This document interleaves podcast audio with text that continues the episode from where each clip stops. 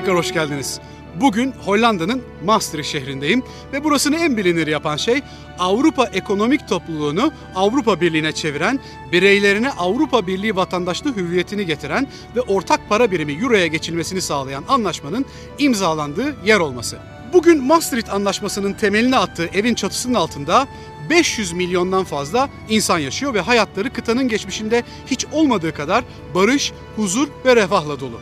Tarihin bu en büyük barış ve refah projesini size buradan farklı bir perspektifle izah edeceğim. Kanalıma ve ilk videoma felsefe ile başlamıştım ve yeri geldikçe farklı filozoflara ve felsefelerine de yer vereceğimi söylemiştim. Bu videoda da bir aydınlanma çağı filozofunun hikayesini anlatacağım. Aranızdaki felsefe meraklıları onun hayli karışık ve yer yer kavraması güç bir felsefesi olduğunu biliyorlar. Ancak ben onu adım adım son derece basit ve anlaşılır şekilde özetleyeceğim. Neticesinde de asırlar boyu imkansız görülen bir idealin nasıl hayat bulduğunu anlayacaksınız. İnsan araç mıdır, amaç mıdır? Nefes alıyor olmak, yiyecek bir şeyler bulmak, yaşamak mıdır? Yaşam kutsal mıdır? İyiyi kötüyü ayırt etmek için yüce bir otoritenin yol göstermesine muhtaç mıdır insanoğlu? İnsani ve devletler arası ilişkilerde tam bağımsızlık kulağa geldiği kadar iyi bir şey mi? Hangi filozoftan alacağız bu soruların cevaplarını? En meşhur sözü üzerimdeki yıldızlı gökyüzü ve içimdeki ahlak yasası olan birinden. Bildiniz mi? Evet. Immanuel Kant. Ne duruyoruz öyleyse? Hadi başlayalım. Kant 1724'te ayakkabı ve eğer üreten maddi sıkıntıları da olan bir ailenin en büyük oğlu olarak bugünün Rusyası'nın Kaliningrad şehrinde, o günün Doğu Prusyası'nın Königsberg şehrinde dünyaya geldi. Ve tüm ömrünü, hayatının tamamını da bu şehirde geçirdi. Küçük yaştaki kardeşlerini çeşitli hastalıklara kaybetti. Protestanlığın aşırı biçimlerine tepki olarak ortaya çıkan ama yine protestanlığın bir türü olan Pietizm ile yetiştirildi. İlk ve ortaokulda dini bir okulda okudu. Çocukluk dönemi de bir kır hayatından ibaret olan Kant'ın annesi Anna Kant eğitimli bir kadındı ve onu devamlı uzun kır yürüyüşlerine çıkarırdı. Bu yürüyüşlerde ona bitkilerin, hayvanların ve gökyüzünün doğası hakkında bildiklerini anlatırdı. Kant'ın doğa felsefesine ilgisi o yıllarda şekillendi. İleriki yaşlarında annesinden şöyle bahseder. Annemi hiç unutmayacağım. Çünkü içime iyiliğin ilk tohumlarını o ekti ve büyüttü. Yüreğimi doğanın etkilerine açtı, kavrayışımı genişletti.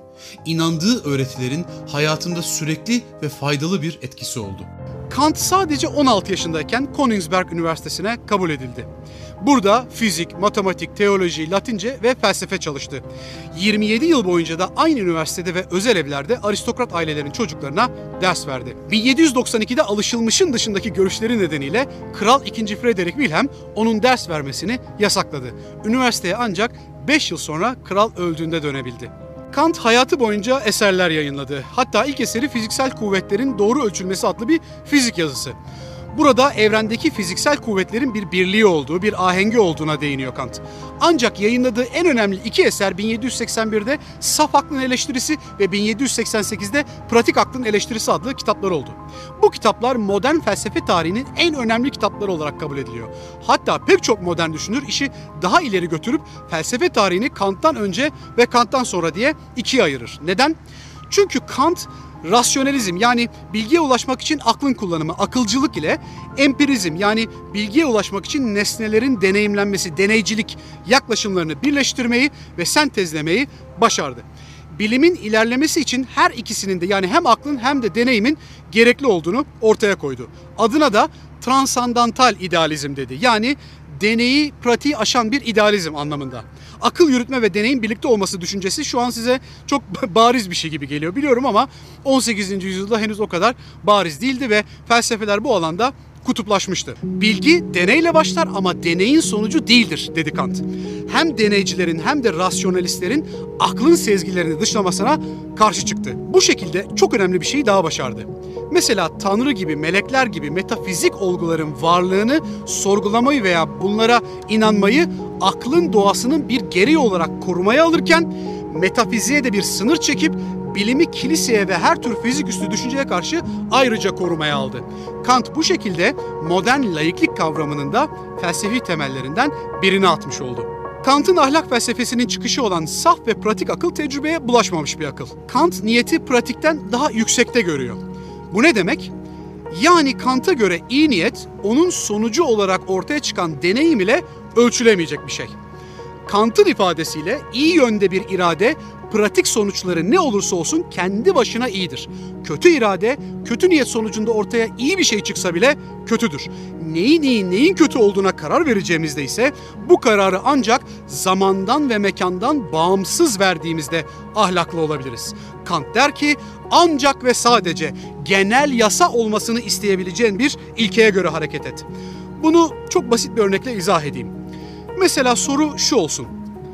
Bir yeri kılıçla, topla, tüfekle kan dökerek almak istemek iyi midir, kötü müdür? Eğer iyiyse Türkler İstanbul'u almak isterken de iyidir, Yunanlar İzmir'i almak isterken de iyidir.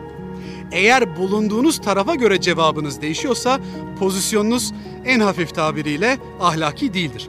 Kant'ın bu yaklaşımı bugün hukuktan insan haklarına evrensel değer olarak tanımladığımız ne varsa tümünün var olabilmesi için gerekli olan zemini oluşturdu. Ona göre ahlak yasalarındaki yükümlülük insanın doğal yapısında veya içinde bulunduğu koşullarda değil, saf aklın kavramlarında aranmalıydı.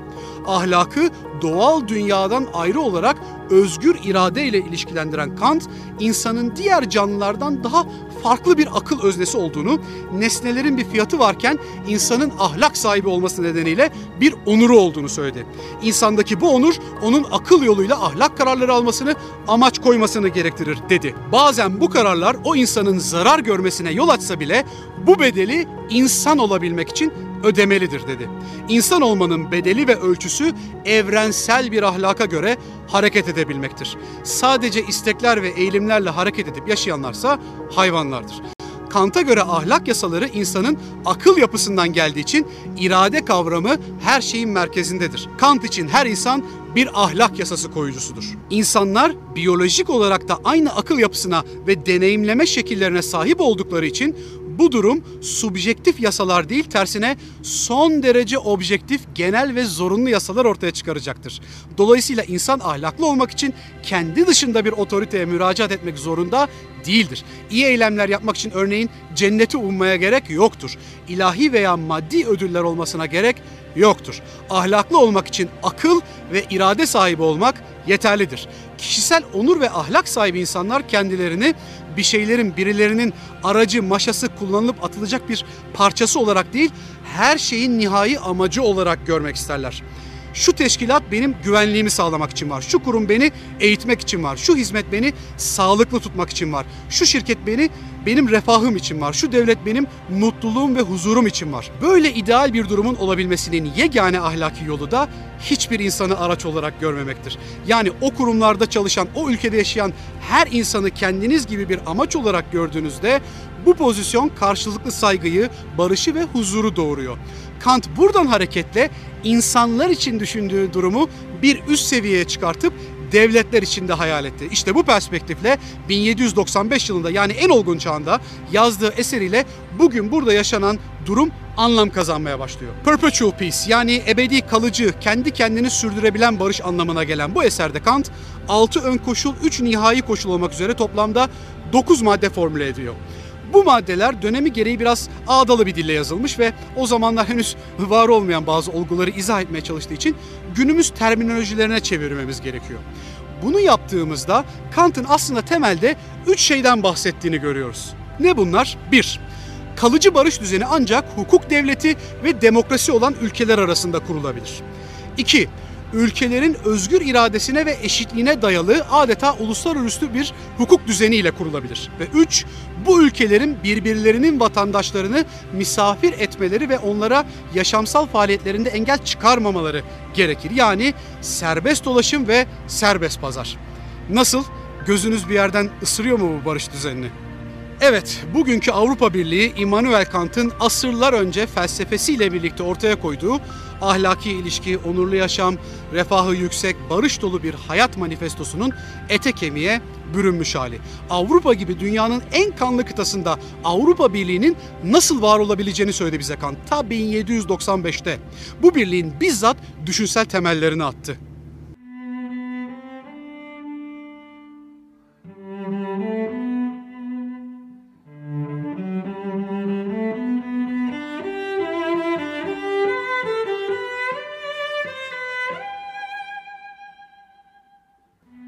Kant'ın ortaya koyduğu bu koşullardan ilham alan iki Fransız siyasetçi Robert Schuman ve Jean Monnet, İkinci Dünya Savaşı sonrası barışın sürdürülebilmesi, demokrasinin yükselmesi ve refahın artması için bir entegrasyon planı ortaya koydular. O dönem Schuman Dışişleri Bakanı, Monnet de onun ekonomik danışmanıydı.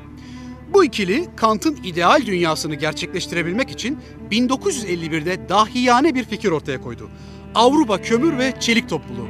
Neden kömür çelik? Çünkü bu maddeler olmadan savaş olmuyor. Eğer bu maddelerin üretimi, paylaşımı üzerinde ülkelerin ortak kontrolü olursa devletler birbirlerinin savaş hazırlığı yapıp yapmadığı konusunda şüphe duymaz ve ortaya çıkan istikrarın sağladığı ekonomik kazançlar ile her geçen gün savaşı daha zor göze alır hale gelirler diye düşünüldü. Elbette kurucu babalar orada durmadılar. Çünkü çağ artık atom çağıydı ve kömür çelik olmadan da birkaç atom bombası ile savaşa gitmek mümkündü. Bu nedenle hemen 1957'de Avrupa Atom Enerjisi Topluluğu kuruldu ve bu alandaki kontrol ve denetimde uluslararası bir yapıya kavuştu. Aynı anda işin içine gümrük birliği de sokulunca Avrupa Ekonomik Topluluğu ilk 6 üyesiyle doğmuş oldu. Aynı tarihlerde Belçikalı bir siyasetçi olan Paul Henry Spaak dedi ki gençler birbirini görmüş, beğenmiş, tanımış. Bize artık onları daha siyasi bir topluluk yapmak düşer. Böylece 1965'teki Brüksel Anlaşması hazırlandı ve bu üç yapıya birlikte Avrupa topluluğu denildi.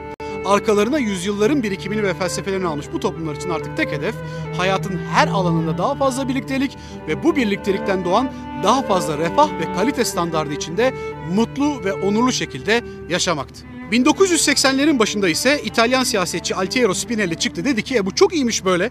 Niye burada duruyoruz? Yetmez. Daha fazla ticaret, daha fazla refah, daha fazla serbestlik olsun. Daha onurlu ve daha mutlu bir yaşamımız olsun dedi ve işin adını koydu. Avrupa Birliği.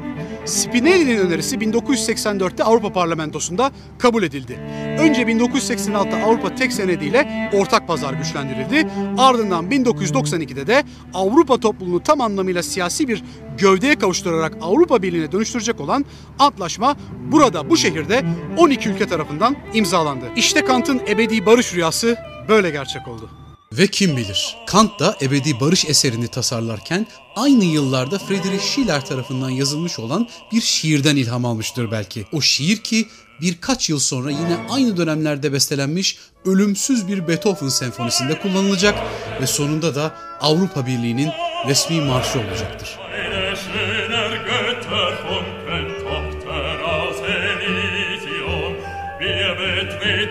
Eine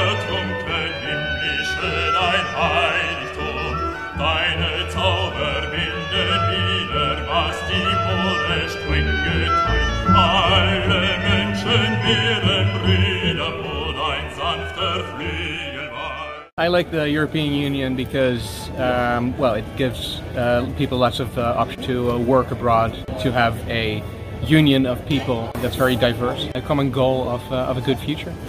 I like to be in the European Union. Um, it's a very good uh, economy and uh, our lifestyle is very, very good. We're very happy to live in the European Union. It's easy to travel, solidarity.